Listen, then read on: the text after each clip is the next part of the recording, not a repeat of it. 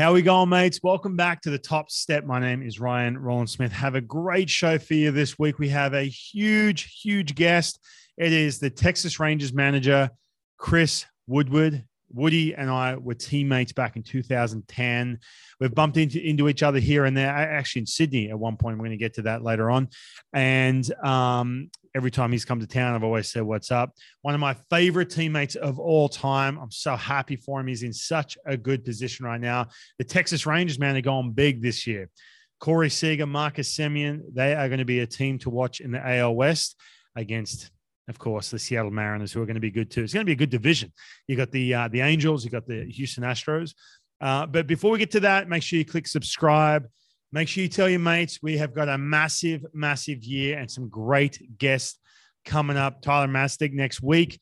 World Series champion lefty overcame the yips. You know the story. Got handcuffed by the cops in the parade. The whole thing that's coming on next week. We can't wait.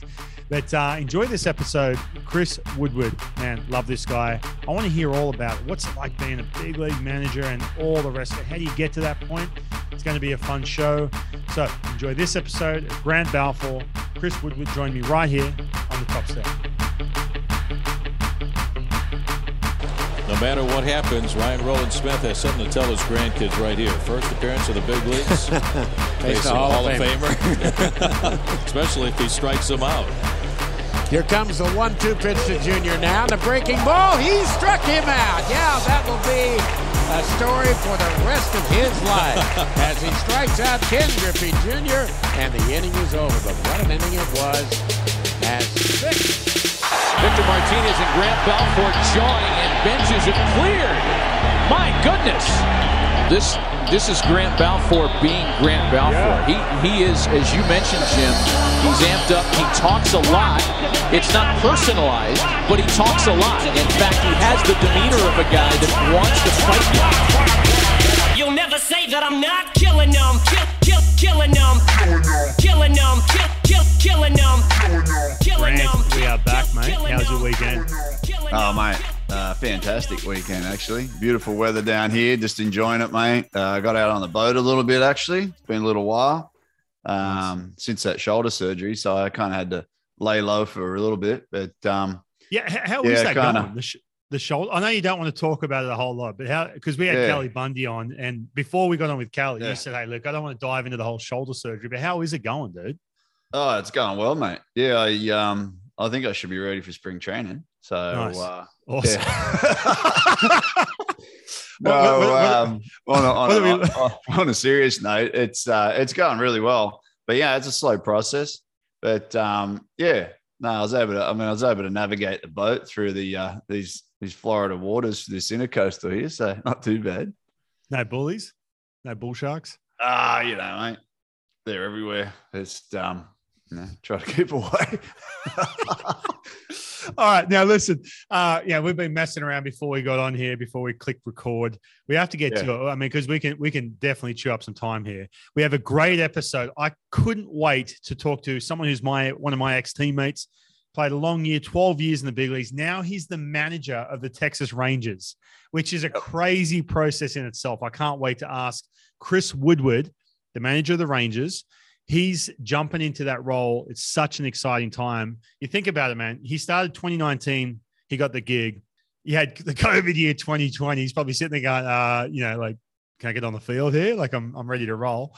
And then you yeah. had, you know, 2021, finally a, first, a big, big year. Now he's got the lockout. But once this lockout's over, he's got Corey Seager, Marcus Semien. It's an exciting time. Brand new ballpark. That's an exciting time to be a Texas Ranger, a fan, and, and man, if you're the manager of the team, the guy we're about to have on. Yeah, mate. He's uh, he's obviously you know he's done it all. He's been there and done it all. You look at the resume, and uh, you know we'll probably uh, we'll we'll talk to him about certain topics. But you know this guy was a he actually signed. It's funny he actually signed in '94 when the lockout was there. He was in that June '94 draft. The strike. When yeah. the strike, sorry, the strike.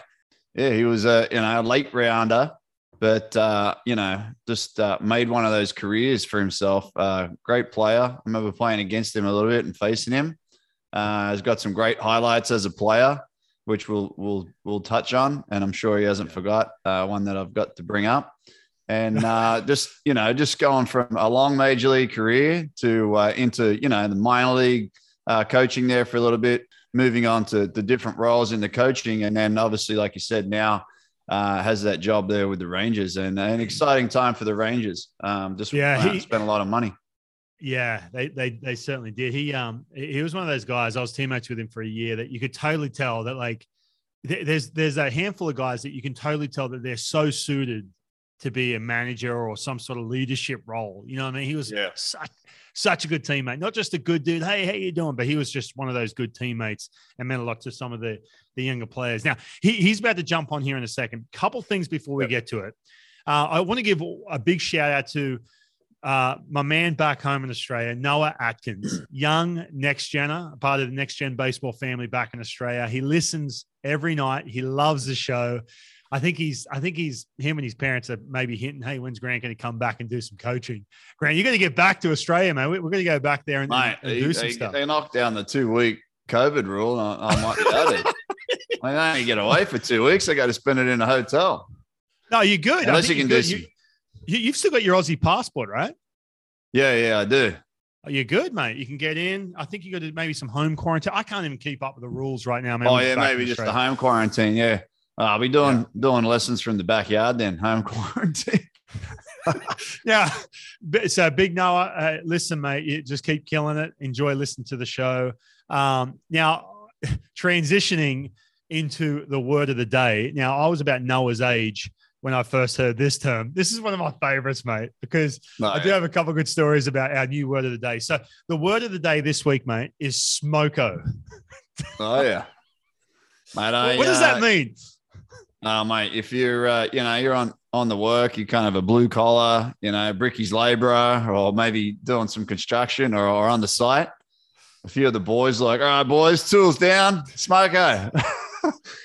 and uh, you know, the, the, the saying smoko is like a, a smoke break, but um, actually, what you're doing is you, you you're taking a snack, or you're taking like a you know an early sort of uh, lunch or whatever it might be, because you, you get started pretty early in those uh, types of jobs. And um, say around about 10 o'clock, having smoko break, probably you know, grab a few cream buns or whatever. a few of the boys So- might, um, you know, smoke a few cigarettes or whatever on the job. But uh, yeah, just a little break. So speaking of that, now usually it happens. So it's a cigarette break. Now whether whether or not you smoke, it doesn't really matter. But speaking of, Yeah. I never forget. I think I, I was about twelve years old, whatever I was. Went up to go up to Darby's Pies, right? Get, knock off school early, go to Darby's Yeah. Pies. They used to be a dollar back in the day. This is on Darby Street, right? Great Yeah. pies. A big shout out to Darby's Pies if they're still in existence. I don't know if they've got an online store now. I got no idea. But anyway, I rolled in, and and the bloke behind the counter, the little fella behind the counter, he's like, "Oh, mate, you came in at the right time."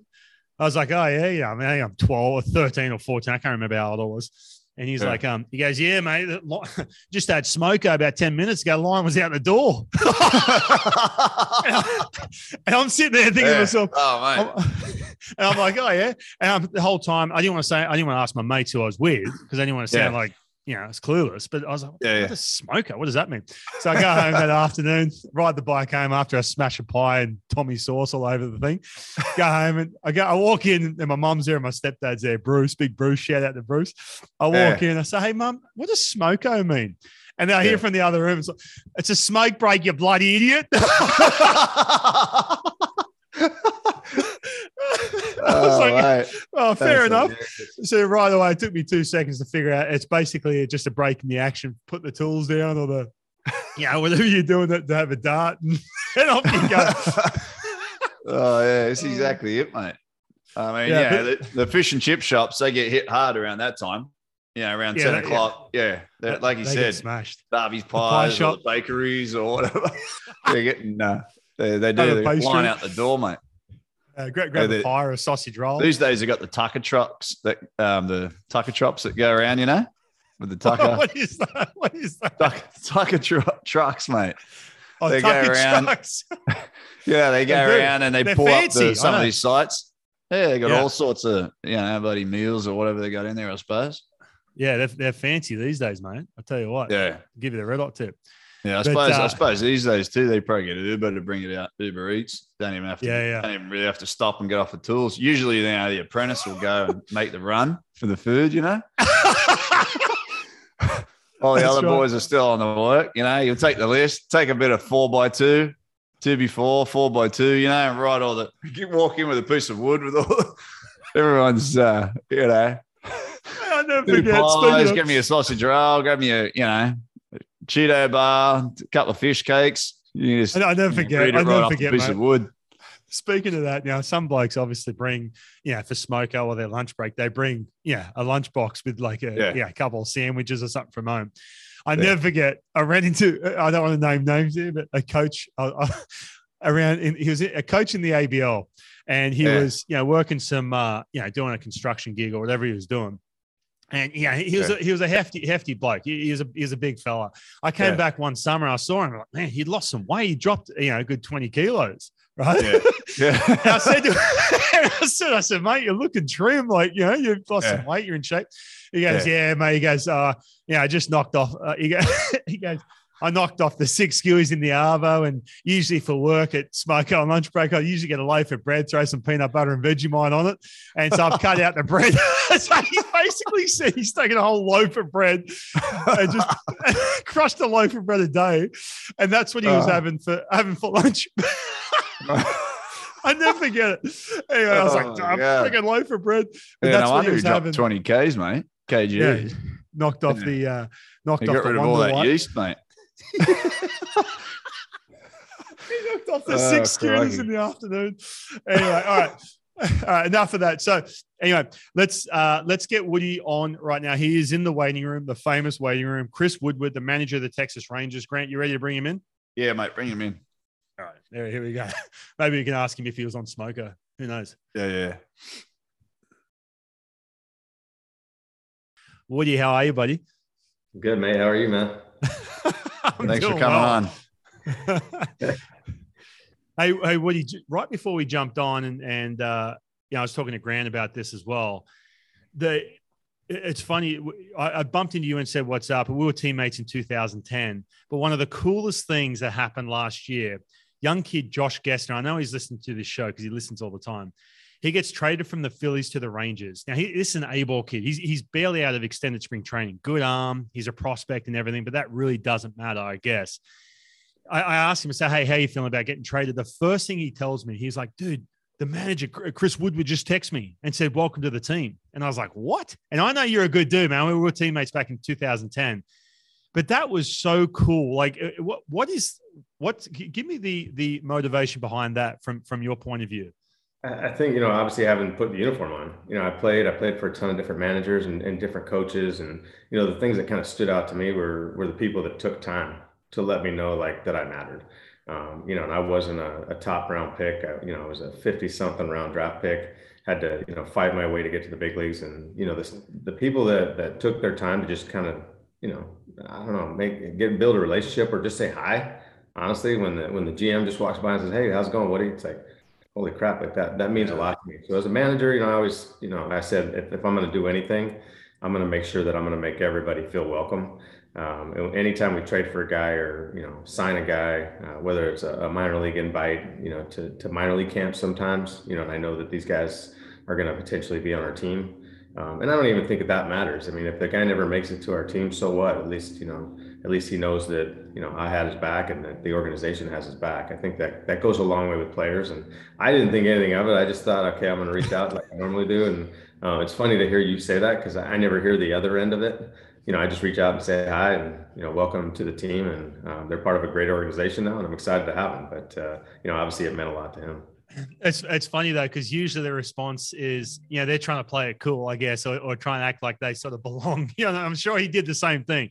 You know I mean I don't know if he did or not, but he was like, hey, what do I write back? It's so funny. But you, you made a great point, man. I never forget like Bryan Price. I was in A ball with the Mariners organization, and you go to those, you go back up. You know you go back up in spring training, and here I am. I just feel like a complete fish out of water jumping on that bus to to go down to back in the day Tucson.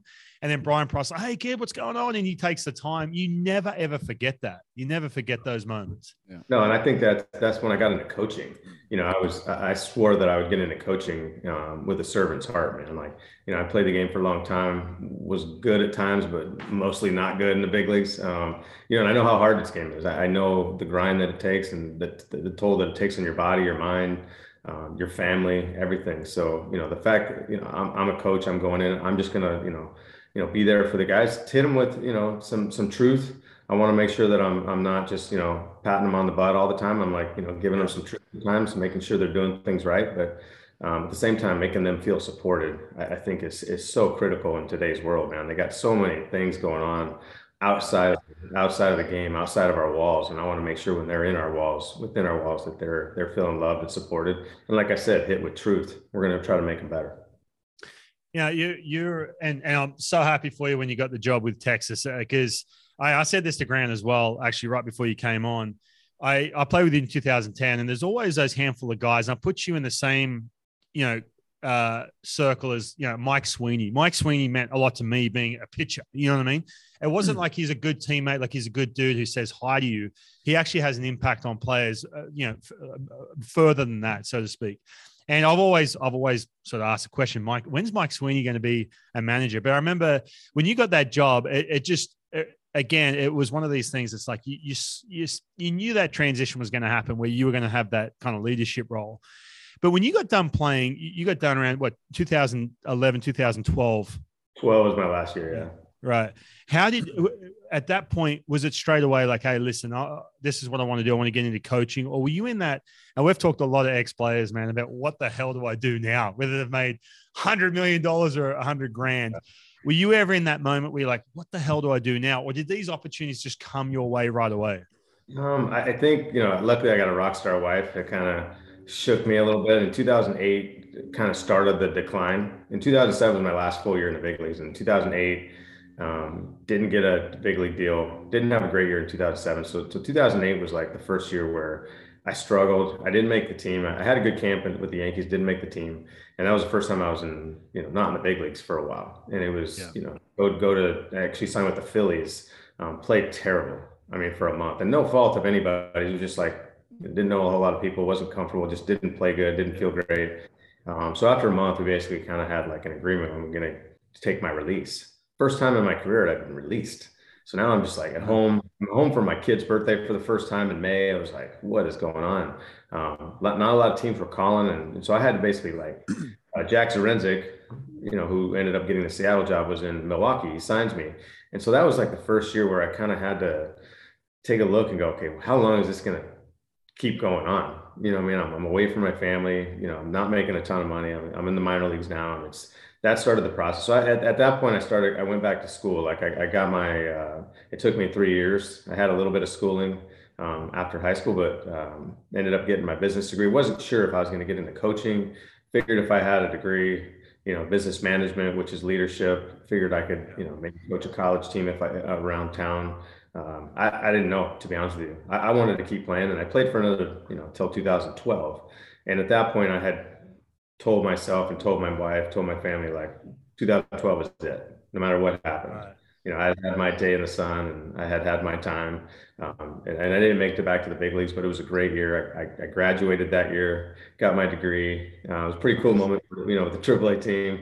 You know, they got threw a little party for me. Um, but I took, you know, the leadership, the mentorship role pretty serious. And I know the year we played together in 10, I, that's, you know, nine and 10, I had kind of started that um, and had a lot of great people, obviously you included, um, on that team, and uh, and just you know tried to, to fulfill that role that I've always wanted to kind of fulfill. And getting into managing wasn't really at the top of my list. I just wanted to make an impact. I you know I played for so long, had so many experiences and so many ups and downs that I just wanted to help players. I just wanted to help other guys kind of maybe avoid some pitfalls that you know I thought I did everything right in my career. You know, you, you try to do everything right, but there was a lot of things that I you know, look back and go, man, if I'd have just stuck to this, you know, and, and a lot of the way you guys compete, you know, I wish I would have done that more, you know, and just been fearless out on the field. And so, so preaching that, you know, I played with a lot of like, I wanted to do everything perfect.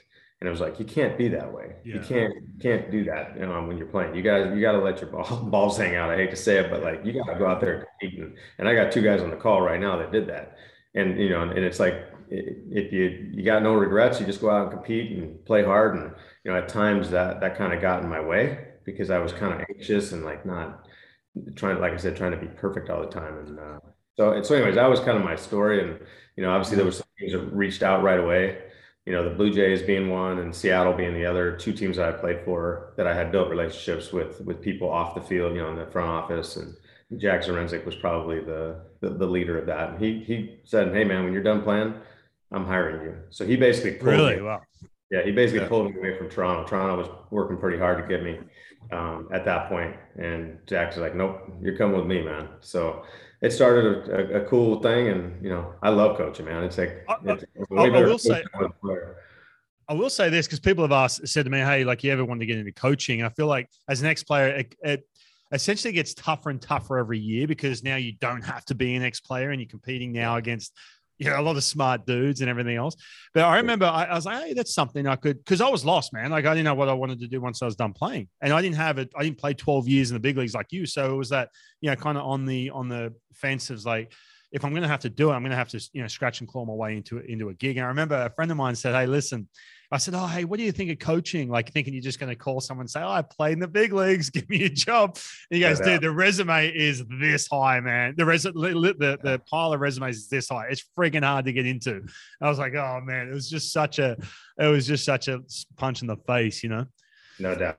It's, it, I talked to a lot, a lot of guys reach out to me that I played with and asked me like what, what that transition was like. like. Man, you prepared a long time before. And I'm like, well, that was, like I said, honestly, I give my wife a lot of credit because in 2008, she kind of basically told me like, you need to figure out a game plan for game plan B. Like if this doesn't work out, I mean, so I was like, all right, you're right, I, I do. Um, and I just thought it would be an easy transition, but it was luckily I played for three more years and it was, you know, I had a great time doing it, four more years actually. Um, and, uh, but, but coaching is like nowadays we need more like ball players to to like catch up to speed like what the, what's going on in the game. You know it's yeah there's a lot of smart people in the game there's no question. But i think that uh, you know we need more ball players that understand some of these things so we can kind of blend you know have a healthy blend of the two. Because um, we can we can hire all the smart people we want but we need competitors man. We need competitors in between the lines. And i know as a manager like that's a huge advantage nowadays because so many people, you know, go strictly by the numbers or or strictly analytics, and, and some of the ball players that we see are, are losing a little bit of the the fight yeah. um, in the arena. And and you know, we can if we can maintain that in our organization, you know, we'll have an advantage every time we step on the field while maintaining all the same advantages from an analytical side right. um, that every other team has. You've uh, obviously you took on the first role there with Seattle, like you said with Jack Zduriencik um, 2014, right? A minor league infield coach. Is that correct? Yeah. So 12, 12 actually was hired as an infield coordinator. Okay. Um, so, so, all of 13, I was the infield coordinator. Then 14, I was uh, I was put on the major league staff. So 14. oh yeah, yeah. Sorry. And then 14, you, are on the major league staff, and then obviously, uh, you know, you haven't looked back. And and just going back on what you said, you 50 something round. I, I think it's awesome. I, I love the stories. I was a guy that came from Australia. I didn't sign for a lot of money, and I just told my my thing G's, was baby. 15k, mate. Bought that Calais, and away you go. Holden Calais, mate. Love it. What, what you, a Holden, a Holden Calais is like have, if you're. We have a lot uh, of Australian listens, listeners who are our age going, yeah, hell yeah, like this. Woody's like, what the hell is uh, that? you're either a Holden or a Ford guy, mate. So That's yeah. right. Yeah. I couldn't afford to put new tires on it when I was burning the rubber, but um, I love the car. But um, but yeah, it's uh, it's just a great story. It's uh, when Ryan said we could have you on, I was like, mate, it's it's just want to hear his story, just where you came from. I know how hard it is to get from where you got to back in '94 to where you got to not only today, but to the big leagues and what you've done in your career. It's it's just an achievement on its own. Like so, you've already won the game. What you're doing now is obviously a bonus, and and uh, you obviously love what you're doing. So. Um, you've, you've been through many organizations. You know, I've, obviously you talk about the Phillies, the Yankees. I mean, Blue Jays, Seattle. You've you've kind of been all over and seen all that. For for people out there that don't really know, you know, the different organizational changes. How do you see it there at Texas, and, and where would you say they're ranking? I suppose as far as their minor leagues and how now at the top of the realm managing the team uh, seeing their minor league system and what they've got to expect to come, knowing that they've just signed Corey Seager, Marcus Semien, Jon Gray. You've got they've obviously gone out and spent a lot of money there's probably a lot of expectations there now too, right? Yeah, you know, it's been a it's been a cool process because you know, coming from you know, as a player, getting to kind of witness all the, the things that I got as a, as a player with all the different organizations. I played for Toronto for ten years, the first ten years, so I thought I would never play for another team, right? And then all of a sudden it was like Mets, Braves, Red Sox, yeah, Seattle. You know, it was like one after another. Back to the and I ended up back with the Blue Jays in the minor leagues, which is pretty funny how it comes full circle. But when I got into coaching, you know, you see Seattle and see how their processes were, and you start to you know, get on the, the different side of the, you know, on the other side of the ball, I guess, um, in the front office, and you start to see how things kind of operate. And, and then the three years I had in LA were, were pretty eye opening. Um, you know, it was, it was awesome just to see how you, know, you can, you can have a great culture. Um, you can have a, you know, high expectations. Um, you know, nobody's panicking there. You know, Doc and, and the staff there did a great job. Andrew Friedman, you know, had many great conversations with him. Now, there's still a lot of things that I didn't get to, to witness. You know, I'm not going up there and talking to the analytics department. They have a robust department up there. Only the guys that I actually worked with, I got to talk to, but um, I just knew there was a lot going on behind the scenes uh, and, getting the best players, how they would acquire players, their play, player development system. Um, and they're just like churning guys in and out, right? Like one guy goes down, next guy comes up. You know, Max Muncy signs a minor league deal, boom, he comes up and he's you know hitting 35 home runs. So it's you know Cody Bellinger comes up from A ball and dominates. And so it was just, you know, you just see how this thing kind of works. And so when I got to Texas, you know, listen, every, every organization is different, but um, Texas yeah. had a ton of success, 10, 11, they went to the world series, 15, 16, they were one of the better teams in baseball. Um, yeah. A little bit on the downturn, you know, when I got there, they had a rough year the year before. They had a lot of pieces that were in place before, you know, and I came in and, you know, I had a vision. You know, I, I know that they they brought me there for that reason. And I had a vision of what kind of team I wanted, what kind of players I wanted, you know, we were transitioning from, you know, like every team has transitioned from like wherever they were to catch up with the rest of the league. Uh, well, what we've done in three years, honestly, is has been remarkable. Um, the ownership, you know, and I'll hit probably every department. But the ownership has poured a ton of money in. Obviously, brand new stadium. You know, they they pretty much own that that entire stadium. Uh, they built a brand new complex in Dominican brand new uh, you know lab and, and Surprise they built out a lab in texas we're going to be the only team that has that um, oh, nice. technology in our own home stadium um, they built a dorm room uh, 300 room dorm room in, in Surprise so they've just they, they, they poured so much money in so so resources are pretty heavy right now like we we got a yeah. ton of resources now you know my job obviously was bringing the staff to to, to catch up to speed and the with the rest of the game um, our analytics department has gotten bigger. Everything has just gotten better. Our staff has gotten better. Um, yeah, our, obviously we've signed players. They promised me that from last year. They're like, hey, we're going to spend some money. Yeah. We went out and, and to get to get Corey Seager, and obviously I knew Corey, so Corey knew what I was all about. Marcus Semien and I didn't know each other, um, but for him to sign to be the first one, you know, we we basically sat down with him, and he's got Scott Boras. We knew it was going to be you know, tough negotiations. Um, but Marcus, you know, was very interested in what we were about. We're a last place team. We lost 102 games. So for him to even listen and, and, and say, okay, I'm gonna I'm gonna hear you guys out. You know, we, yeah. we don't really give like a, a, a giant PowerPoint. We don't impress you and wow you with with some technological wonder, you know, as far as like the PowerPoint presentation of what we're we're just like, hey, this is who we are. This is what our vision is, and this is where we're moving. You want to be a part of it. We want guys that grind. We want guys that work. We want guys that play every pitch that fight, that compete, that are smart, um, and that are great teammates that care, man. It's it's more than just you. Yeah. Like I'm not just going to bring you. And, and, they they bought in, man. And Marcus was the first guy to sign. I gave him a big hug and was like, "Thank you for taking a chance." You know what I mean? Because yeah. like yeah. we're building it the right way. We've been really picky with the players that we brought in. Um, so we're in good we're in good shape. Honestly, we're we're in really good shape now. The expectations, like you said, Grant, are are higher. I love that, man. I talk about that a lot with our players. Like, don't shy away from that. Yeah. Don't be scared yeah. of expectations. Embrace that. Take it head on. Yeah. Um, believe in who we are and what we're doing, um, and we'll be fine. Uh, but I, am really excited, obviously, to get this thing going. I know you said you didn't know Marcus, but uh, hey, you both both shortstops for the Blue Jays, and uh, I was going to bring up a point. there. Icebreaker, there you go. I was going to bring up a point there, though, that uh, I know it's it, uh, it was several years ago now, but three home runs in one game, mate. Huh? That, that's uh, the if, first I don't know if Marcus has done thing. that, so you might be able to put that to him. You might right. have, might have that. He already did. that was the first thing he said. He said, "Oh, Marcus, by the way, you know I hit three bombs in a game, right? In the Blue Jays uni." Well, he had 40 oh, well, hold on. I don't know. I don't know. He's got Yeah. way more than I do. Talking But- to a guy that's hitting four- 45 bombs a, a year, so No not a bad guy to have in your lineup now. Hey, No what do you? sp- I, I got to ask you though, and I want to jump to that because there's a lot of things I want to get to, and hopefully we we have time to get to them. But you mentioned, now you knew Corey, uh, you knew Corey obviously on a personal level, so you're way in that um, in, the in the process to try and woo this guy to come to Texas. Because I'm not gonna I'm not gonna lie, man. Like I was a little surprised when I saw Marcus Semien and and Seager because we had Liam Hendriks, a good friend of ours, Australian, whatever. He was talking us through the free agent process and the little things, the little nuances that teams like the White Sox brought to him, and the what and this voice and that voice, and they all these external things are outside of obviously the years and the dollars, right? So obviously you would have been involved with Corey Seager saying, "Listen, man, you know me. This is what we're going to do. Trust this, trust that." But how does it work, and and how involved are you, Marcus Semien, from from the first conversations?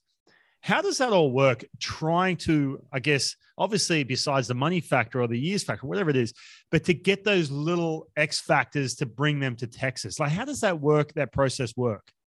Well, I think I think what what what it starts with is on our end. Like we we are very so we we started having conversations as, as an organization, and and I thought our our front office did a great job of just um, getting getting together early in the process and probably mid mid of this mid season last year. Uh, we started going Wow. through free agents and started identifying because the one thing it's like you know when, when we hired Chris Young, Jon Daniels been fantastic, super supportive with me um, since I've been here. Um, but but hiring Chris Young, you know, as a general manager, we you know I, he was on the on the 2010 team. Um, I know him well. You know, we we kept in touch. He's been working with the commissioner's office before we you know we hired him as general manager. Uh, so we knew each other well, and, and I knew that the, the, what we wanted from players and what we've always kind of talked about. We've we've talked about this beforehand, you know, before I even started coaching on what we would love to have in, in a team if we were to kind of be part of an organization. So now that you know he signed on and he's he's from Texas, he grew up there, he knows me well, he knows JD well, and it's like a dream job for him. Um, so that kind of changed things a little bit. That that that made it a lot easier to know that okay, I know for sure when we go after guys, they're going to be the right guys. So when we sat in meetings with our pro staff and our pro scouts, and uh, we're going through each each one of these players, and there's some good ass players out there, man. There's some really talented players, um, and there was there was a few guys that you'd be surprised. I'd be like, nope. Nope. And and not just because of, you know, not not just based on character, but based on the way they play the game. You know, do they take pitches off? How do they do they stay in the strike zone? Do they value the things that we value? Right. You know, that's it's hard to find a perfect fit, obviously, and there is no perfect fit. But to be honest with you, there are those two guys. I couldn't have, you know, handcrafted two better players to represent our system. I mean, the way they play the game. Corey Seager, I know personally, like for three years I had him. He never took one pitch off as a shortstop, not one pitch. I mean, Yeah. he was locked in every pitch, wanting information, like getting off the ball. He's six four shortstop, so he's not as quick as other guys. And he's the way this guy plays, every ball he hits, he runs out. That's one thing I'm really proud of our, our team. We sucked last year. We didn't win a lot of games. We played hard. Uh, every ground ball we ran out. We, we didn't half-ass anything. Um, every pitch, our defense was on on point. Our pitchers competed every pitch. You know, and it was just you know we were inexperienced and maybe a little lack of talent in certain areas, but we knew that we were building it the right way. And so for Corey and, and Marcus, like like I said, they're we identified those two guys as our one and two. Like our and I was really excited to, to hear our pro scouting department on an analytical side say they're our one two. But I wasn't sure if that was going to match up, and it was like, shoot, I don't know if we're going to even be in. I don't even know if half the people are going to want Corey because you know he's had an injury history. You know he's had multiple surgeries. Um, but the way this guy plays the game and the impact he has, and the, the kid that he is, and the leader that he wants to be, the leader that Marcus is, like it's so that going into negotiations, like we didn't, we only got with with Scott Boras, you're not really allowed to kind of just like have dialogue with him outside of his meeting, which you know I appreciate. It's it's the way Scott does it, and um, so we only had one meeting with Marcus, but it was a really really good meeting. We left that meeting going, wow. I was like, I had him at the top of the list, him and Corey, but after that, I was like, this guy's special, man. Like, guy's was this in person? Was this meeting in Yeah. person or over? Okay. And in that meeting hey, was I, just maybe CY and I. So it was only us three. And Corey's meeting, we had more people. Wow. Um, but with Marcus, I wasn't sure, man. I was like, I don't know if this guy's going to be interested. I've coached against him a lot, but you know, never really had a conversation with him. I've gone out of my way to just tell him how much I appreciate the way he played. But he's an opposing player, so I'm not going to you know dig in too much. But Corey, I knew we had a chance just because of our relationship. Yeah. yeah. Hey, would you touch on a couple things just then? First of all, Chris Young, he's an extremely intelligent dude, right? But he's played. Okay. And before you talked about how you know front offices or the game needs more competitors, need more ex players. And then you also mentioned when you saw Marcus Semien as a as a target and and a Corey Seager, you were hoping that the analytics department felt the same way. So I just want to touch on that, man. Do you feel okay? Now the Texas Rangers obviously they have an ex player at you know the the general manager, so that obviously helps. But on the on the ex player side of things and the competitive side of things, when you have a situation Chris Young is looking at this. Let's say, hypothetically, you say, Hey, listen, I love Corey Seager. I love him as a dude, as a competitor, all the intangibles, all the human elements. Yet the the analytics department comes in and says, uh, no, this is not matching up. If I'm Chris Young, or if you can speak for Chris Young or whoever, which side wins that argument? And which side should win that argument, do you think? Well, I think you know the the competitive side. I think should should win. Who's the winning player? Who's going to you win? So I think the, the good thing is is like when you have a healthy organization. Listen, I don't want our analytics guys to to speak subjectively. I, I really don't because that's not their expertise. Their expertise is to, to dig in and find out. Okay, if I ask for something from our analytics guys, and our analytics department is phenomenal they're they, they work hand in hand with our staff they, they know our players well that's something that i always i've always wanted i wanted them to be like integrated into what we do i don't want them to be the. The guys that you know like oh those are analytics guys like we don't we don't agree with them no they're part of our team they're part of our culture and, and they're phenomenal human beings so they fit everything that we do but but their job is to just get us objective data to go okay this is what it is according to us we look at it from our standpoint. What do my eyes tell me? What does the competitor me tell me? What you know? What's what's right. between guys' ears, man? Like, who is this guy? Does this guy love to play baseball? Does he love to go out and compete? You know, so those are questions that we have to answer. And it's like when we put all that together, it isn't about one side winning or one side losing. It's just about okay, what's the best fit for the Texas Rangers? You know, and so like I said, it's really hard nowadays because there's there's not too many guys that that fit all that criteria. Our our standards are really high you know, and I know we were a 102 loss team, but we are not budging off of championship standards. And it's like, if, if, that's the case, like we keep building, it may take a little bit longer, which it has for the last couple years. But at the end, we're going to have solidified pieces that we can depend on um, and count on to lead our younger group that's coming. And, and Grant, you asked me like where our team is on the minor league side. This is where I'm probably most excited because, you know, I know since I've been here, we've kind of made a, a, little bit of an adjustment on how we draft and who we draft and who we sign. Um, and the guys that we now focus on are talented. Clearly, they're talented. But but a Josh Jung comes to mind, and you know he was the first first draft pick that I had as a manager. He was in, in 2019, and um, when we drafted him, you know we got a little bit of you know it was like I forget what we were seventh or eighth, and you know he was I got to meet him and talk to him, and this guy's obsessed like this guy is obsessed with being good, man. He's gotten so much better over the last couple years, and he's a leader. You know, we just had a little leadership camp in, in Dallas. You know, brought a bunch of these guys in, these young guys in, and Josh was one of them. And just to hear this guy speak, man, it's it's impressive. And so we've built a, a really robust system of prospects like that that we know are hungry. We we have a ton of resources now. We have great minor league player development staff um, department that is very similar. It's very aligned with the big leagues, which is really hard to do in today's game, is to align your values yeah. all the way down. Um, and I feel like we're doing that as, as, as best as I've seen it, even better than some of the teams I've played on and coached before. So, you know, we're going to start churning out guys. They're coming. They're coming, and I'm excited about that. Yeah. That's, but they all fit the model. They all fit our our system, our our standards, our expectations. Um, what you talk? You talked about that a couple times, and Grant mentioned how many organizations you'd been with. You come from the Dodgers, and you said it was eye opening, right? I never forget. I went from I went from the Mariners. Yeah, I was there my whole career, and then I went on to this organization, that organization. I went to the Red Sox. I never forget. I was blown away by the the from the top down uh, respect that players had and that culture that everyone, you know, everyone was on the same page. You mentioned the the alignment of of everyone, you know, if, doing the things the same way as what they do in the big leagues. I felt like there was times where I was in A ball or double A, and you'd have that, you know, this coach is telling you this is how you hit, or, or this is how you like from an on-field thing, and then from a culture standpoint. I go to the Red Sox, man. Everyone's on the same page. This is how we do things, and this is how you win. And boom, boom, boom. And if you're an A ball or double A, it doesn't matter. Everyone's on the same page. But the Dodgers, it kind of, and people have said this to me all the time. Well, it's the Red Sox. Of course, these young players are going to get drafted and come in and respect the the organization, etc. Right? Compared to some of these other organizations. The Dodgers, you kind of have that where it's, you know, the big market team. So how do you do with the Texas Rangers? Like, how do you not enforce that, but how do you get everyone, whether it's a coach or that first round pick who's, you know, just signed for a couple million bucks to come in and respect exactly how you do things this way here at the tip with the Rangers?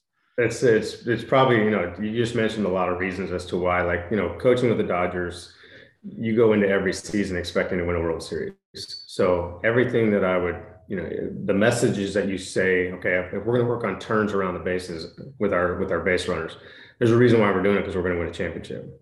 If we're talking about like not taking a pitch off on defense or the execution from a pitcher standpoint, like being able to hold a runner, all those things, you know, PFPs in the middle of the season, like why are those important? It's easier when you're a championship caliber team and you're like, that's going to be the difference. You know, you can point to different plays that happened in different World Series and be like, you know, Mariano Rivera fields to and makes a, a, good throw to second base. He's one of the greatest closer of all, the greatest closer of all time. They win four World Series in a row. You know what I mean? And so like you can point out these things to players and be like, this is why we're doing it. Well, when you're not that organization and you're not, you're kind of in the process of building a champion. Um, to maintain championship standards is really difficult because players are kind of be like, well, why why would I sacrifice something? You know, we're losing, you know, last year we lost 102 games. And it's, you know, the one thing that I, stress every day is like, we're never losing sight of what that looks like as a champion. The things that we now are going to define us as being champions later on. Um, we just can't slack on it right now. And it's, this is the most difficult time. Um, when it comes to staff, like, you know, minor league staff, the, you know, when you're in a big league staff, it's a little easier. And the one thing I don't allow is an ego. We'll not allow an ego in our staff room. We'll not allow. Like it's not worth it. You can't be collaborative if you have egos. Um, you can you can be convict convicted in your beliefs, and I want like I want to hear dialogue. I want to hear people's opinions on different things. You know, so if I make a move late in the game, I, you know, I don't mind bringing them in and say, "Hey, what'd you think of that?" Like, you know, give me some criticism here. Like, we can talk about these things. So we're so we're you know making informed decisions all the time, so people feel part of it. But with that comes a lot of dialogue and a lot of, you know, you're, you're not always going to agree. So it's, you know, probably hardest on me because I'm the one that has to make a decision at the end or, or general manager has to make a decision at the end. Yeah. We all have to support that. It's easier on a major league staff, but on the minor leagues, it's like those guys are trying to get to the big leagues. So the only way you get to the big leagues is by showing that you know more than maybe somebody else to get you promoted. Um, and so it's hard to keep egos in check on the minor league side. So, you know, that's the one thing that's like you know, for three years it's been the, probably the hardest thing to hear sometimes when I'm like, okay, this guy did this or this guy did that. And it's like, man, he's undermining, you know, right. he, he went rogue. You know, we had all these talks in spring training and then they go AAA and, and all of a sudden you hear he just went rogue and said, nah, basically don't listen to that. And I had coaches that did that. I had coaches in double A that would be like, nah, don't listen to that coordinator, man. He's just telling you because I, you know, and that's that's that, that, that's what I'm talking about. I, yeah. I've seen that my whole career. You know, I saw that yeah. my whole career where guys just like, no, no, no, this is the right, right way to do it. Don't listen to that crap. Mm. Or the organization, and it just creates this cancer inside your own organization. And you know it as a player. You feel it. Like you feel that tension. You're like, oh, I don't, I don't, I don't know which way to go here. I'm caught. You know, some players are pleasers, so they'll do what they they're asked, and it's like now you talk about complete dysfunction. So it's you have to be really smart with who you hire. Honestly, think, you have, have really quality leadership. And, and listen, the, the, the guys that we've we put now in place at the top of the, the player development, um, no fault of the guys that came before them. Um, but you know, you give guys a trial run and you see what they can do. And, and, and listen, it's not for everybody because player development, like you know, we just hired Josh Bonifay as our, our farm director. And you know, just talking to him, it's it's probably a way tougher job than mine honestly I, I, have to be out in front of the media and you know i'm the guy that people will throw darts at which is totally fine um, you know bonifay is a little bit more behind the scenes but organizationally to keep that in check to keep the alignment in order true to, to what we want and to, you know, and listen, it's not about what I want. We discuss this. Like I have a vision. I, I've redirected on some of my vision, not, not value wise, but like when it comes to like processes, you know, I, our pitching coach has this vision in, in his mind. We talk about it. I'm like, dude, you're right. I don't need credit for that. Like, let's go that way. Um, and I love that. I want our guys to feel empowered to do that. But uh, you know, on the minor league side, man, it's it's the biggest task. It's it's really really difficult, and you got to be really picky on who you hire. Um, so your double A hitting coach, your your A ball manager has to be like critically aligned with your values. And if he is, you're you're setting your organization ahead of everybody else's because I know what it's like it's yeah. hard to find that kind of consistency. Got to preach down from the top. I think these days too, we've noticed. I mean, I say these days, but to to I'm looking at my career and coming up, and and looking at being a minor leaguer and trying to get to the big leagues and trying to get to big league camp. It wasn't one of these things where it was like, all right, we're going to take the guys over to big league camp. You had to really earn your way over to big league camp. You didn't just get that meal money for the day big league camp kind of you know get over there and see these nowadays today in this game, you, are seeing a lot more guys, younger guys, that they're bringing around that big league culture. So you are, they're seeing it right there and then uh, in the earlier stages of their careers, what I'm seeing. So they can see this is what we do at the top.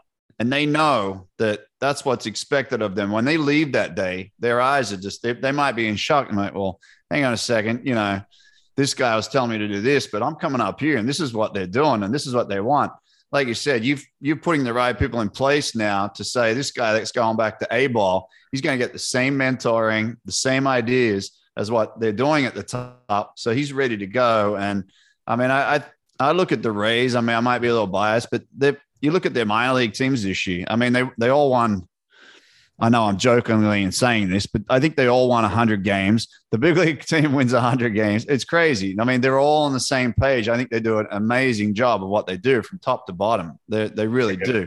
And on a smaller budget.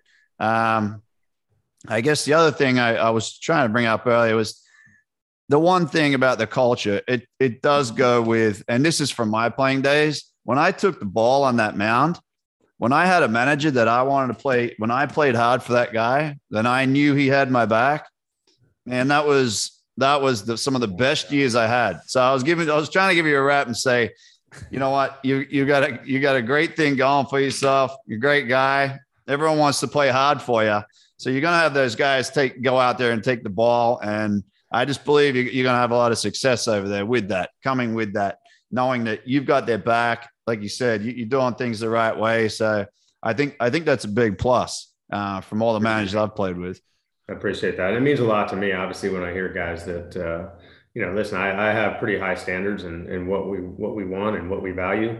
Um, but at the end of the day, man, like when, when they understand that you know we're we're all on the same page. It's about them. It isn't about me. I don't have an ego at all. Um, i want them to be as successful as possible. Uh, we're going to support them through it. Now i've had to have a lot of tough conversations um, when when guys you know maybe aren't pulling their as much on their end. Um, you know because we have a ton of resources now. We have great staff um, that, that, that supports them. The one thing i i, I wanted to kind of kind of take it upon I, I have kids. I have three kids. I see the entitlement in today's you know, youth. Um, and it's like, I didn't do this, I do that. And, and I'm trying to like really rid that in our organization, get rid of that and just say, let's earn everything. So we signed, this is a great story because Cole Calhoun, who I haven't mentioned yet, um, was one of the, was the first guy we actually signed. And I know he's not, you know, seven or eight year deal like the Semien and Seager, but um, was one guy that I highly respected, loved the way he played, hated playing, you know, coaching against him because he's just a pain in the ass. Like this guy's diving for balls, playing his ass off, grinding at bats, everything that I want out of a player. And I'm like, God, play, man, like this guy's just give in one time, and he never does. Uh, he's yeah. basically a pit bull out there. And everything I've heard, he's just a phenomenal teammate. Um, you know, teammates love him, pitchers love him, coaching staff love him. He's super respected, super respectful.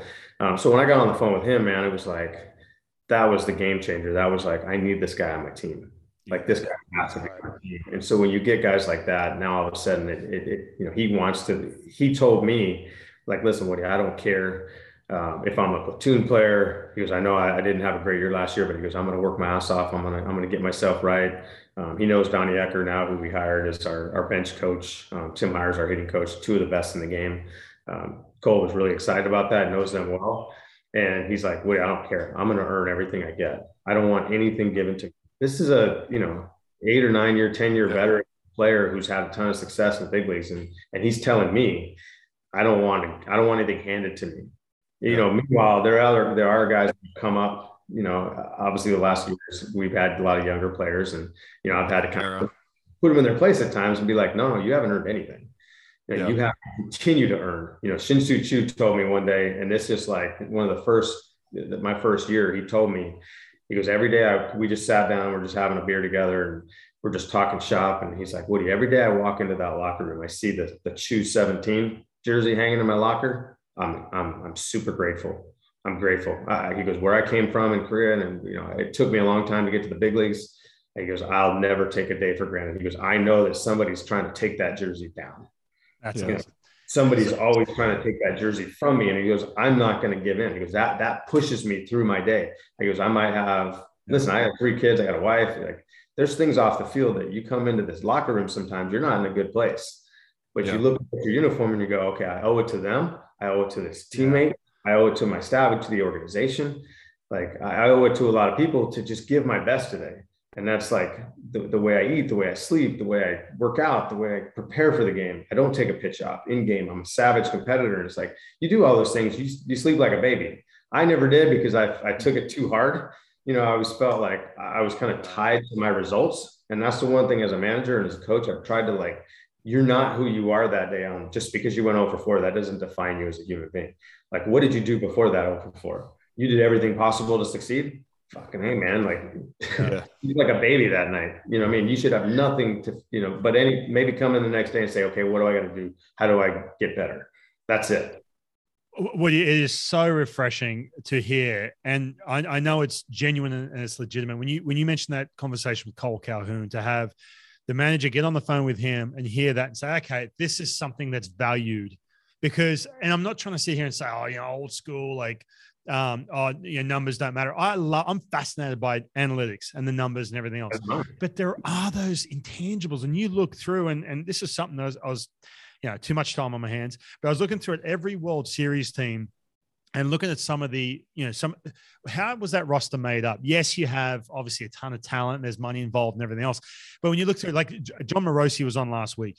He mentioned the, the 2019 World Series. He mentioned a couple names for the Washington Nationals that were the difference makers, and they're in their mid 30s, and their yeah. leadership and everything else that goes into that. The things that just cannot be lost in the game. And then on top of that, you mentioned Shin-Soo Choo. I actually played rookie ball with Shin-Soo Choo. I never forget. Uh, I thought you might have crossed paths.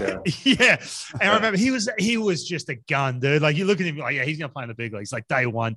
But he never had that sense of entitlement, like you're talking about. He was the hardest working dude. I never forget it you had the guys like you know the, the scrubs like I'm, i signed for 30 g's and and my dad said you're the first and the last person there every single day. But i could never beat Shin-Soo Choo i mean the kid signed for a couple million bucks back in 2000 and he was just man got after it. And then obviously you know he, he, got to the big leagues and, and everything else but and he had a massive career but it was it's just so good to hear hear those stories. Hey i, I do want to transition because i don't know how much time i've got you for. I don't want to keep i can sit here for hours and I don't pick up my kids for a while. I'm good. I got plenty of time. All right. I, I, I, do want to go back to, to you and, and the journey to become a major league manager. It is, we've talked about coaching in the minor leagues and, you know, tr- guys who are trying to scratch and claw to, to get there an opportunity to be a big league manager. And you had that interview process, and this is something I have a, a, Facebook group, the Top Step community, with a ton of people, and a lot of them. I said, "Hey, I'm talking to Chris Woodward. What do you want me to ask him?" And a lot of them, I got a, a good handful of people saying, "Hey, I want you to ask about what's the interview process like." To, and and how com- and obviously it's competitive, but when it comes down to you and three or four other names, and they fly you out to New York, you had this process with the Yankees yeah. and then with the Texas Rangers, and you sit there, and I'm guessing it's this like hours on hours of chats. And talk us through that, man. How intense is those last moments or those last opportunities you get to to to prove to this front office that you're the guy? You know, it's it's it's a cool story. And, listen, I, I got plenty of time to talk, so I I, I want to hit on this because I know that a lot of people have asked me that.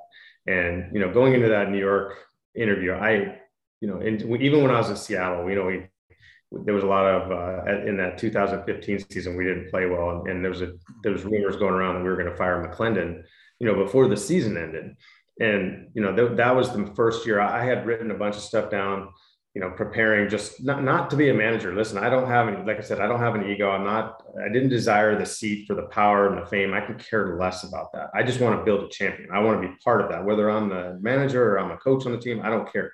I just want to be part of a championship organization. And so in Seattle, that was kind of the first time I had written out my philosophies and I had presented those to Seattle before. Even though I didn't really have to interview for that job, I still wanted to just because I wanted them to hear what I was all about, more so being an infield coordinator.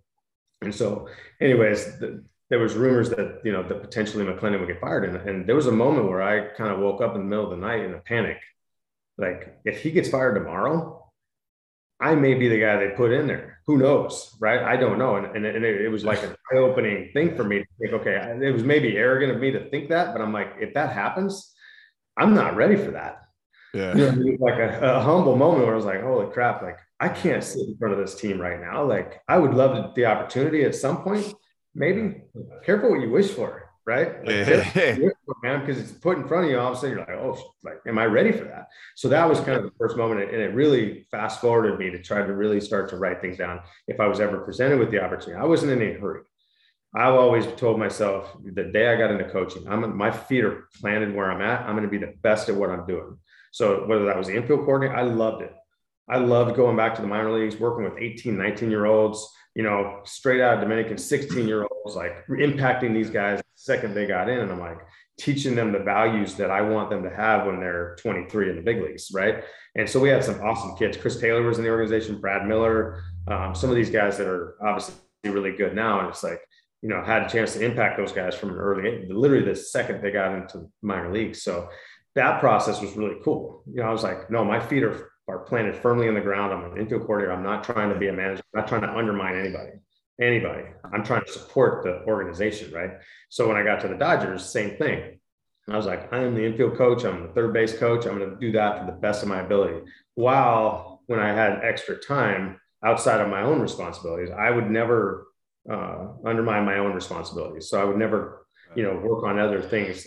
I, you know, I have to study pitchers today. I have to study opposing hitters. Like all these things come first. And then I would, if I had extra time, I would go, you know, maybe study some things philosophically, like if I was a manager, like there was a bunch of guys getting fired in that year. So I was like, all right, I don't know. Well, anyways, the, the, the Yankee thing like came out of nowhere. Like I was on a field trip with my, my, he was eight at the time, I guess now, or maybe younger than that. We, I was on a second grade field trip. right? And Andrew Friedman calls me and I'm like in the middle of on a bus with like, it was mayhem I mean, I still have a headache. I feel like from that because it's like screaming second graders, and I'm the you know the chaperone, the dad, just sitting there going, "Oh my god!" I look at my phone. I'm like Andrew Friedman. I'm like, I almost answered it just just to mess with them, just so like, hello, yeah. can't hear anything, just screaming kids. Um, so I just text him back and said, "I'll call you back." Um, so you know, I call him back, and my son's in the in the back seat after we got in the car, and he's like, "Hey, I just wanted to let you know the Yankees called, you know, and they want to interview you for manager." And I was like, what? Like I didn't even know. I, I wasn't even paying attention to like who's. I figured it was kind of down the road. I was like, I don't. Oh, oh Chris, all of a sudden you're like, hey, hey, everyone, shut up on this bus. Shut up. well, I mean, it was just him and I because I waited until we got off the bus. But I was gotcha, like, gotcha. I was like, what? like, what do you mean? Like, when's this happening? And he goes, yeah, they, they probably they say they're going to give you a week. So at that point, I was like, frightened, excited, like didn't know what to think. I was like, okay, like I, I, thought it was over. I was it was the off season now. It, it had gone a little while. Like it, yeah. they had interviewed a bunch of other guys, so I, I, totally lost focus on where they were in their process. Um, at that point, I go home and tell my wife she's all excited. You know, tell some people and they're excited. Start calling around, ask Jack, ask some people like for advice. You know, and I think the best piece of advice that I got uh, before I get into like what they actually asked was, you know, be yourself you know, that's the only person I'm awful at trying to hide who I am. Like I'm awful at it. So I don't even try to be anybody else. I'm terrible. I can't like be phony. It just, it is what it is. It's like, it's who I am. So honestly, like before going into that meeting, you know, I, I get to New York and I'm, I'm, sitting in my hotel room going through all my notes and, you know, my philosophies. And I'm like, I really want to make them it clear to them that this is who I am. I don't want to go in there. You know, I didn't read anything about I read about the organization a little bit, like some of their players, their top prospects. Gleyber Torres was like their number one guy and all this. I was like, I knew some of their prospects. You know, Aaron Judge was one of the finest human beings on the planet. He's a guy that I would like hammer as far as like leadership stuff. Like this is the guy who does it right. Like we need everybody in the organization to follow that guy. Um, Yeah. so those things I obviously did some research, but as far as like what they were looking for, I didn't. I, I stayed away from that. I was like, I'm not gonna. I'm not gonna get biased here and and and have myself go a different route as far as like explaining who I am. So literally, the first thing I told Cashman in the group, there's like seven or eight people in there, and you know, you're in this, you know, conference room in, in the Yankee Stadium. You know, it's raining outside, and I'm just like, I told the group, I said, listen, first things first, I'm just here to tell you everything that I say today. I'm telling you who I am. I'm not telling you who you, what, you know, I'm not telling you what you want to hear. I'm telling you who I ah, yeah. am. So it, just so you know, I'm not trying to convince you guys of anything.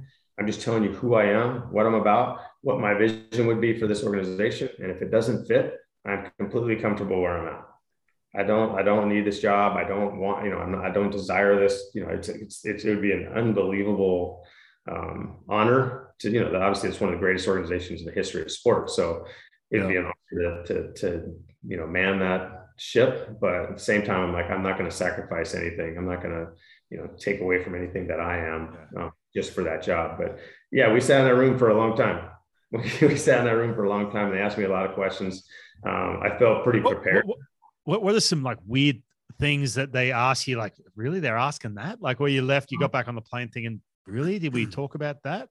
I probably talked too much in those meetings, honestly. And, and it's funny because Jon Daniels in, in my Texas interview, like it was, it went great, obviously, but like he pulled me aside after um, like one of the sessions, and this was probably about three quarters of the way through that day.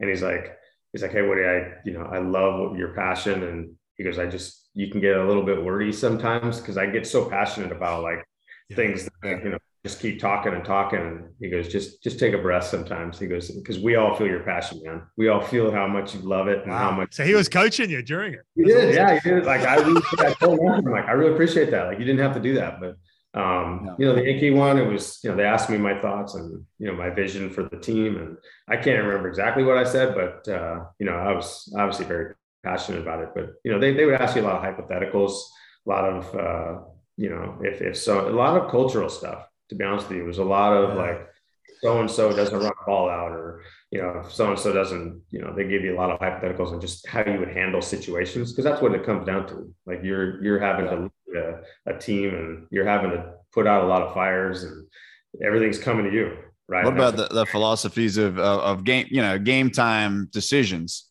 You know, I mean, Oh, I, you know. They did. Not so They much? definitely did.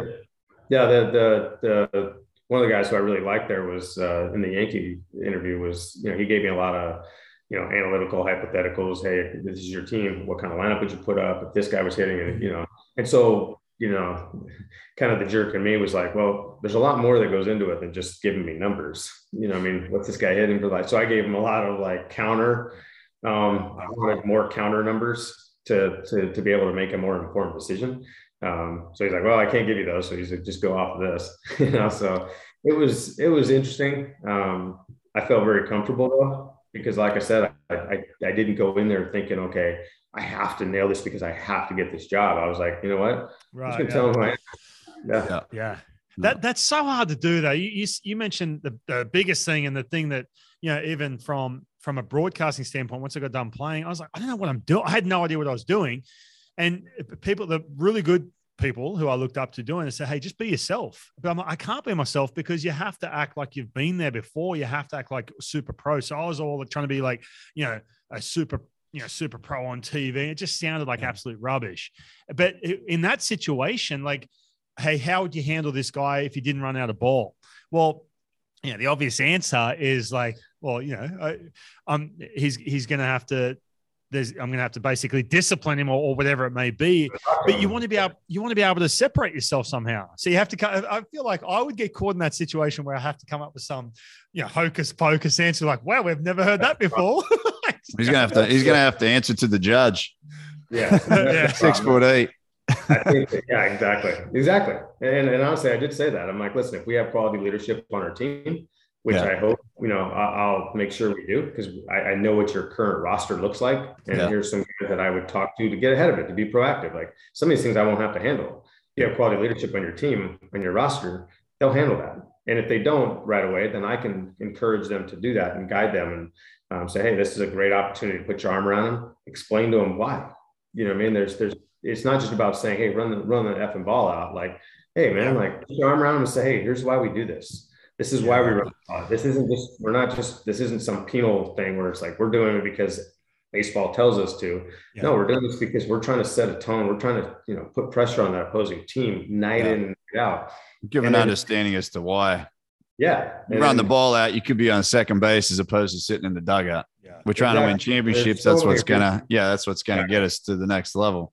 Yeah, and it's not even just about running the ball. It's like if you run the ball out, that means you're you're not taking a pitch off. That means if you get the first base on an error, your focus is on I'm stealing second base now. You're not frustrated that you just rolled over a ground ball to short.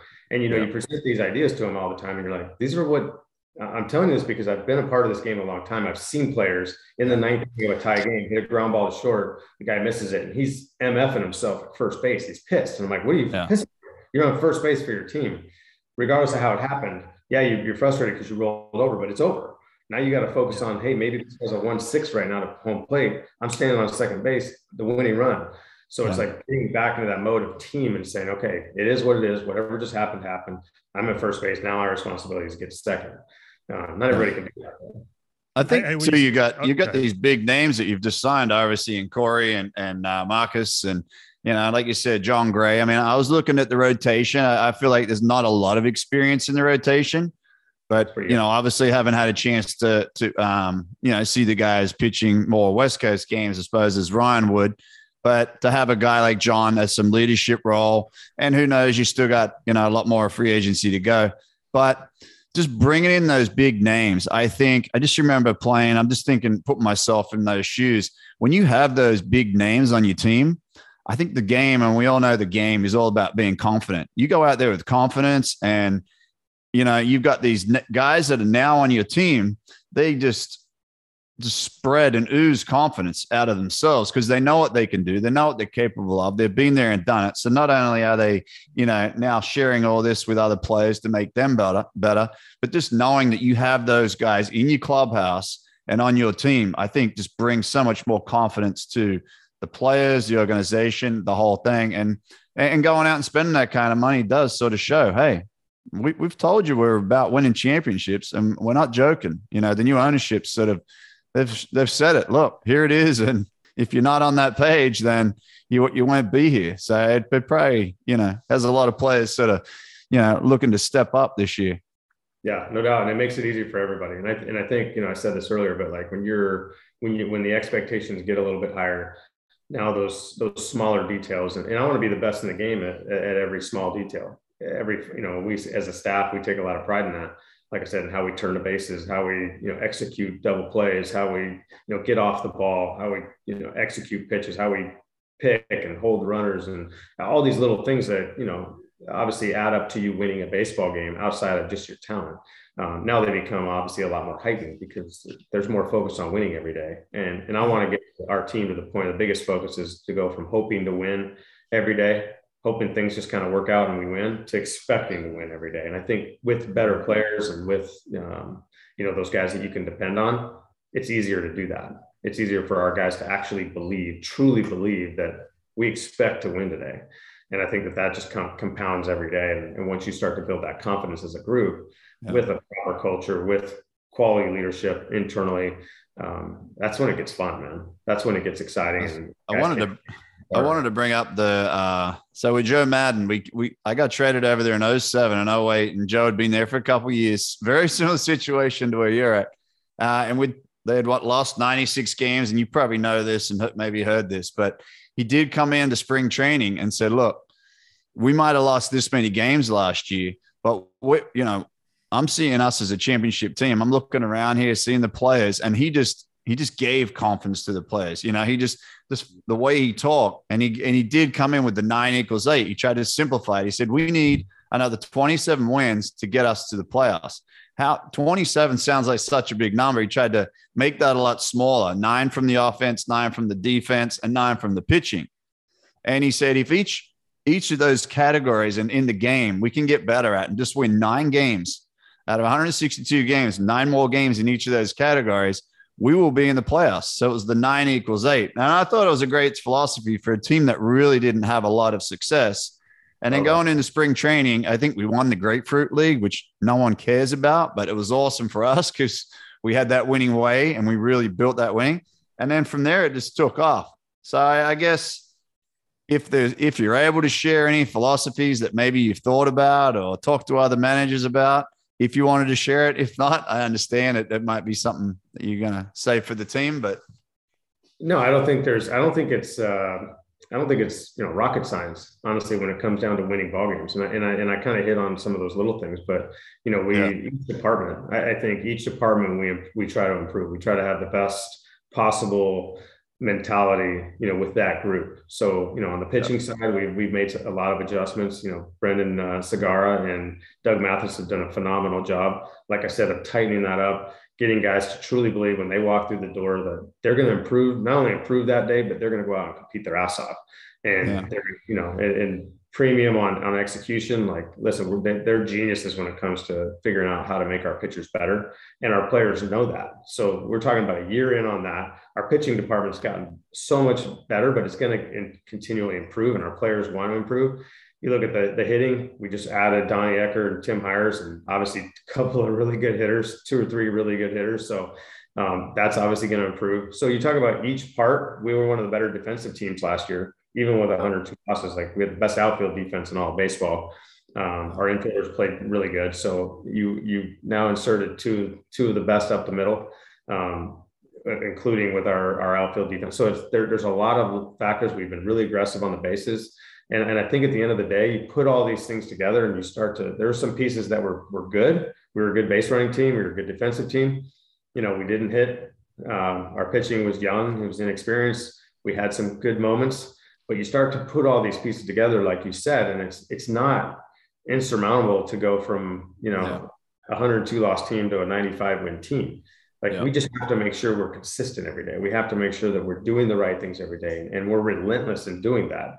Um, the beautiful thing, and this is what I'm eternally grateful for, is that going through that difficulty the last two years, especially last year, it forced us to place emphasis on every little detail because that was our only chance to win a game. Yeah. And so now it's like I don't want to have a great team with a great roster and then be complacent and take things for granted because now you're in the underachieving team that's you know hey you're talented but you don't win enough games I, I always look at it like, hey, I want to win game seven of a World Series. How are we going to beat the best in the league? You have to be on point in everything that you do. You have to prepare well. You have to sleep well. You have to eat well. Like you have to cross all these things out to say, okay, I've done everything that I possibly can do. So you talk about philosophy, like when you now when you sign two guys at that stature, like and Jon Gray is all in. He's like, you can't wait to to get started. This guy's obsessed with like you know, but he, he knows he can be a much better pitcher than he has been because he's super talented. I mean, all these guys were pushing all in. So now they're going to hold the the prospects that are coming up, the guys that were are, that were currently on our team um, last year and the year before that I've learned through this system. It, it's not surprising. Listen, my expectations are always to win a World Series until the last day when we haven't that's going to be my, you know, we have obviously objectively like, you know, you look at our team and you're like, okay, there's, here's some predictions, here's some projections, you know, I, I love that. And I, I want some objective data as far as, okay, this is what we're supposed to do. I want to blow those out of the water. I want to blow, I want every player to blow their projections out of the water because that's, you know, that's a, it's a good test. It's like, hey, put a chip on your shoulder. This is what the projections are telling you that you're going to be next year. No. What are you going to do about it? Are you just going to listen to that and say, okay, well, that's me? Or are you going to say, no, I'm going to try to improve upon that. I'm going to be better than those projections say. Well, yeah, I, I think the I say this about I cover the Mariners too. This lockout, man, you, you're probably sitting here, you're like, man, we just got two of the best players in the game. We're, we've got a brand new stadium. This is a good time to be a Rangers fan, uh, you know, and obviously being in the Texas Rangers uniform. You're sitting there going, hey, let's get this thing figured out so we can get back to business. I mean, it must be so frustrating right now with this lockout. I, I couldn't imagine your seat It is, but listen, I mean, everything that we've been through the last couple years, you know, with with COVID, and um, you know, I think 2020 was, you know, probably one of the tougher years uh, for a lot of people. You know, obviously with COVID, you know, affecting so many people, but also the, you know, social injustice um, issues that we had that year, and you know, there was a lot of, you know, a lot of things outside of baseball that you know we had to tackle that I had to help players along, staff along with. Um, so I'm, I'm, I'm grateful for that because that that presented a lot of difficulty in, in all of our faces, and we got through it. You know, we lost, like I said, we lost last year, but you know, we never sacrificed our culture. You know, guys tell me all the time, like, you know, when they walk through those doors, you know, especially newer players that had never been a part of it, they're like, I would have never known you guys had lost that many games because the, the culture was good. The, the belief in the clubhouse was good. They were working, they were grinding, they were playing hard. You know, they came up short every day, but it was like, clearly we knew we had to improve in a lot of areas, but we kept pushing um, all the way to the very end. And one one game I'm really proud of is we lost a hundredth game the very next day. Um, you know, it sucks to lose yeah. triple digit. We hadn't done that since a long uh, for a long time as an organization. It was, you know, I took it personally, and I'm like, that's on me. That's on you know all of us. But you know, I took it pretty hard, and you know, but the next day the team we fell we fell down like five five runs or something in the second or third inning and just lost our hundredth game. And there's only a couple games left in the season, and the guys never quit, man. They came back and won that. They came back and, and, and won a game that they were down by, you know, six runs, you know, after losing the hundred game. So I, I told the team after, because we always celebrated our wins, you know, and we're going to continue to do that, however we choose. Um, but I told them it's really hard to win a major league game, so we're going to celebrate every damn one of them, um, regardless of whether you win 50 of them or 115 of them. We're going to celebrate every one. Um, but I told the team I was really proud of them because we could have easily packed it in. But the true yeah. character showed up and it said, You guys didn't quit, man. You guys lost your 100 game last night, but came back and fought your asses off tonight to come back and win. And um, really proud moment, especially as a manager, to see your team not quit yeah. when they easily, when most teams would have. Um, but we got some. And listen, I like I said, it's I want the expectations. I'm starving for them. I want our guys to embrace that. I want them to say, hey, you know what? Let's let's let's get good enough to where we can take the best on, stare them right in the face, and punch them in the mouth and win. Uh, that's that's my vision for this team, and um, we got guys on board that want that. Hey, we, we have we have about a minute thirty left on this free Zoom for the second round, so I will I will finish with this, my man. Um, a big shout out to Ryan Flynn. He, he runs Baseball New Zealand. He did, and he brought you on in uh, in a New Zealand uniform. Your first, I think it was your first crack at managing us. I, swear, yeah. I, I, yeah. nearly shunned you for life. I was like, oh, what he's done? He's dead to me. How dare he wear that New Zealand uni? We're playing against you. I ran into you in Sydney, but it was I'm just messing around. It was so good to see you um, down there in, in, Sydney. And and uh, at, at, that point, I obviously didn't know you're going to be a, a, big league manager. So I was so happy for you, dude. Um, from from you know catching up with you, even though I was a little bit in shock seeing you in that uni. Um, but dude, this has been so much fun, man. I, we wish you all the best. 2022. Yeah. It's going to be so fun to watch the Texas Rangers. I get to see you guys a ton because I'm covering the Mariners. So uh, it's going to be a lot of fun, man. I can't wait. I appreciate it. Thanks for having me on, guys. I love talking to you guys. Yeah, yeah thanks very much, mate. Thanks for your time and good luck this year. Appreciate it. So I told you, I told you, Grant, what an absolute legend. I, I did say yeah. this. I'm glad I brought it up to him when I saw him in that Kiwi uniform, that New Zealand uniform. I was like, I'm done with this dude. I'm glad I slipped that in. We're running out of time. We oh, kept yeah, him for a long time, man. He's a good. Yeah, dude. he wasn't wasn't in the green and gold. He's in the black and white, mate. It's hard to see, but um, yeah, obviously he got an opportunity there, and like I said, probably first managing gig. So um, I think it was. Exciting for him. Yeah. Yeah. But um, he's he's sitting at the helm, mate, for the for the Rangers, and um, it was great listening to him. Great to get an insight on the yeah. Texas Rangers, the whole uh, you know part of his career, and just the you know obviously uh, the process of getting to where he's got to. So. My favorite part, my favorite part of it was when he talked about there has to be more. And I'm not saying this because I'm an ex-player. I I, yeah. I wholeheartedly agree there you, you have to have more. but you do, you have to have more players nah. in the game, man. You can't have this. Nah, for sure. Look at look at players as experience, as a, mate. you got to have that experience.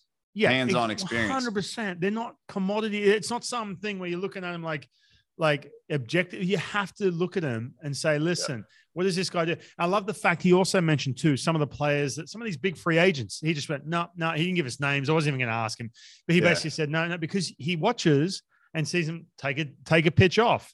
You know, for, Yeah. playing over at third base or whatever. Just take a pitch off or whatever, not be like dialed in. I just, I love hearing that. It's refreshing, especially when you have a guy like that who's just, they have just, you think about it, man.